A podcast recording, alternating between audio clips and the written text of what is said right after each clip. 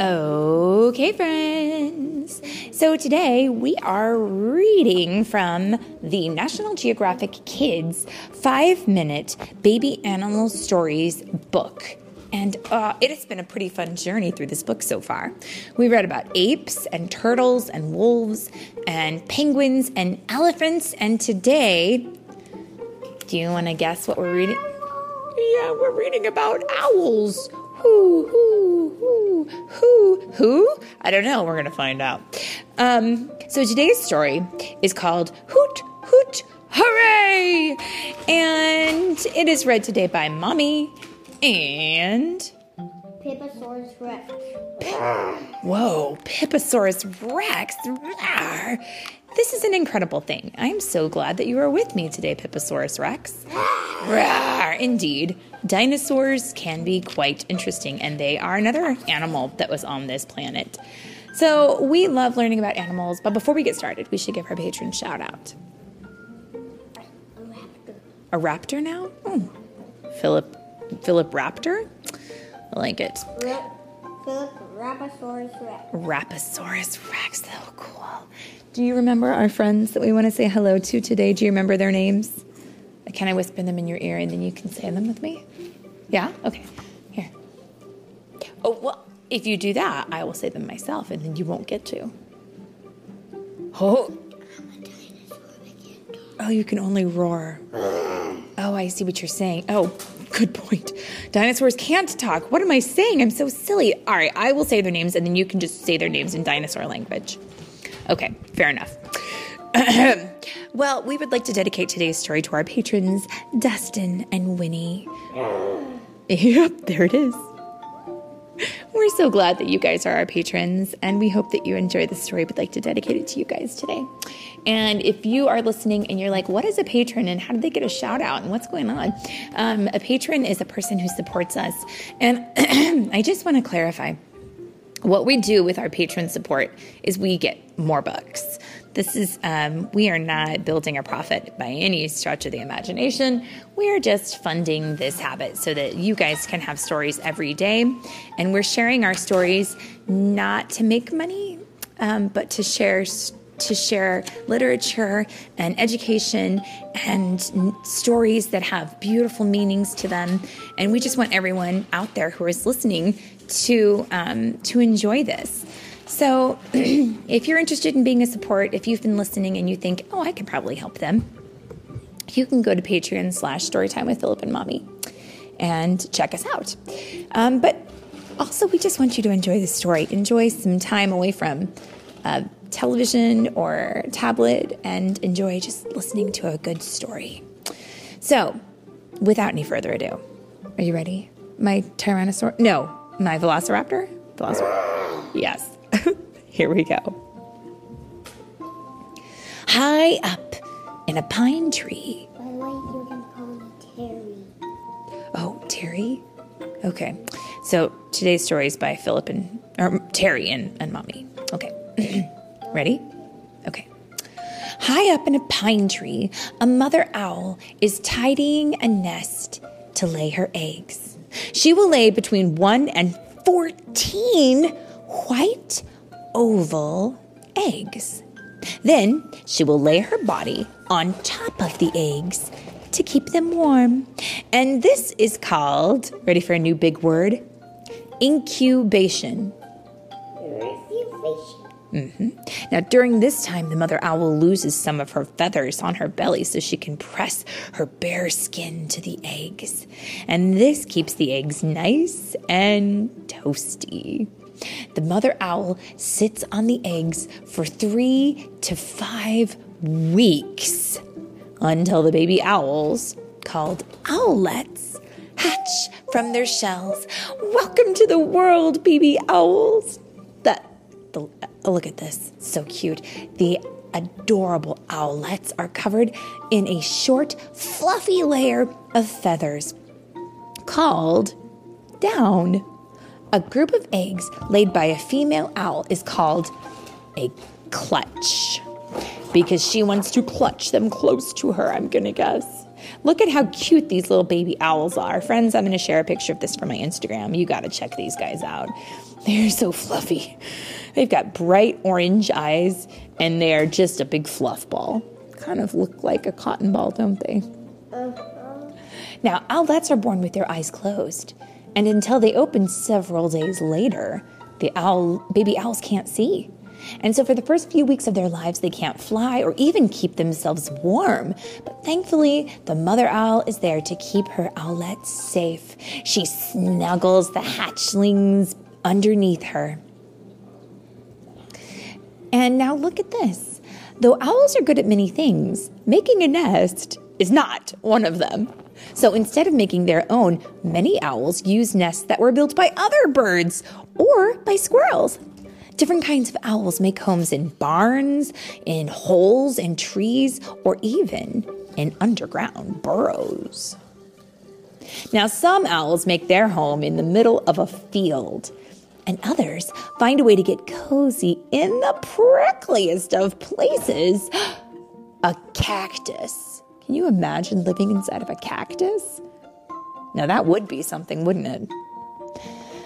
And now, did you know that some species of owlets can eat three or four mice per night? Oh my goodness, I don't know if I would want to eat a mouse. Would you? But then again, I also don't have feathers or a beak. Maybe, yeah. Well, you do because you're a velociraptor. They, well, they think that dinosaurs might have had feathers, actually. They think velociraptors might have had feathers. So maybe you did. I don't know. I have never seen one in real life. Yeah. Yeah, velociraptors probably ate more than just three or four mice. They probably ate like 20 or 30 or 50. Mm-hmm.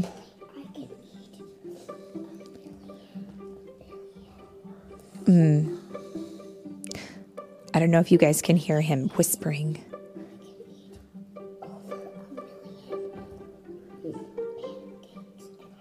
But this this velociraptor is saying that he can eat a million pancakes, and I don't blame him. Pancakes are way better than mice. Okay, And I can eat over a million owls. and he can eat over a million owls. I don't know if velociraptors ate owls, but why not? Let's go with it. Okay, now when it's time to eat, a father owl catches food and brings it back to the nest for the mother and the owlets. Different types of owls eat all sorts of different things. See, some owls eat rodents like mice and voles, and other owls eat frogs and lizards and snakes. Did you know that there are about 250 different owl species? They range from teeny tiny to the large and mighty. Bigger owls, like this guy here in the picture, the great gray owl owlet. It's, he's tiny, but he's huge. Um, he's pretty big. Might eat, he might eat a, a rabbit or a squirrel or even a skunk. But then smaller owls, like the elf owl, is the tiniest one in the world. He only eats insects, like little bugs. hmm But So I could eat the one. yeah, you could. I guess a velociraptor could eat any of them, really. Now, owls are great hunters. They have special skills such as super hearing that help them find and catch their prey. Of course, you can't see owls' ears, but they're there, hidden below the feathers around its head. And some owls have such good hearing that they can find and catch a small animal scurrying beneath the snow. And now here's the fun fact most owls are nocturnal. That means they sleep during the day and they stay awake during the night. And that's when nocturnal owls hunt. So it's a good thing they can see well in the dark. Did you know that many owls swallow their prey whole? It's incredible. That's a big throat. And then I guess they probably have to have a very strong stomach to hold all that stuff in there. Now, when owls want to look at something, instead of moving their eyes from side to side, they move their whole head. And they can turn their head almost all the way around. Whoa, that is cool. Did you know that rather than flapping their wings, owls mostly just glide down very gracefully?